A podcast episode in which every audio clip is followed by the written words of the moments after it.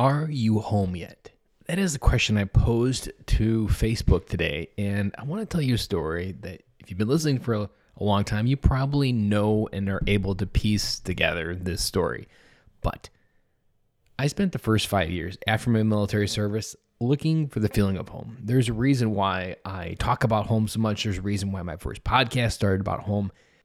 It is this feeling we've been looking for, but we don't really know where to look. Because let me tell you, I had a good paying job. I had just had a brand new house. I was a husband. I was a dad. But damn, if I didn't feel empty inside. This early midlife crisis, it led me precisely to where I am today because I had to learn that feeling of home was an inside job, something I could not acquire through money. Over the last seven years, I have made this my lesson and my life thesis and devoted my time to helping you learn from it, grow from it, and get through it and create it.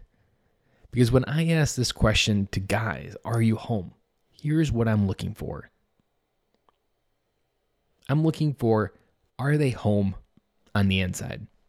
Does it feel safe being who they are? Do they feel comfortable expressing themselves to a full room of people? Are they in control to the point where they lead their lives on their terms? I will never forget looking into my daughter's eyes and wondering how can I lead you into your life if I can't do it for myself. You see, to lead someone else, we first need to be leading ourselves.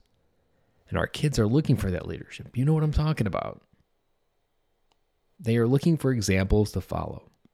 They are looking to feel loved in a world that seems chaotic and scary. And here's the part that I need you to slow down and understand. You can't give something to others that you first don't feel for yourself. I'm not just talking about the good parts, I'm talking about it all the good, the bad, and the ugly. If you genuinely want to come home, create a legacy of change, break the cycle you have been living, you will need to remember this to get those results that you've never had, you will need to do things that you've never done. I'm offering this week a Design Your Legacy session.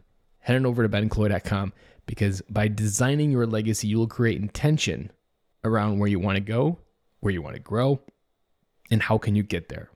So, taking up on the offer, only a few spots left.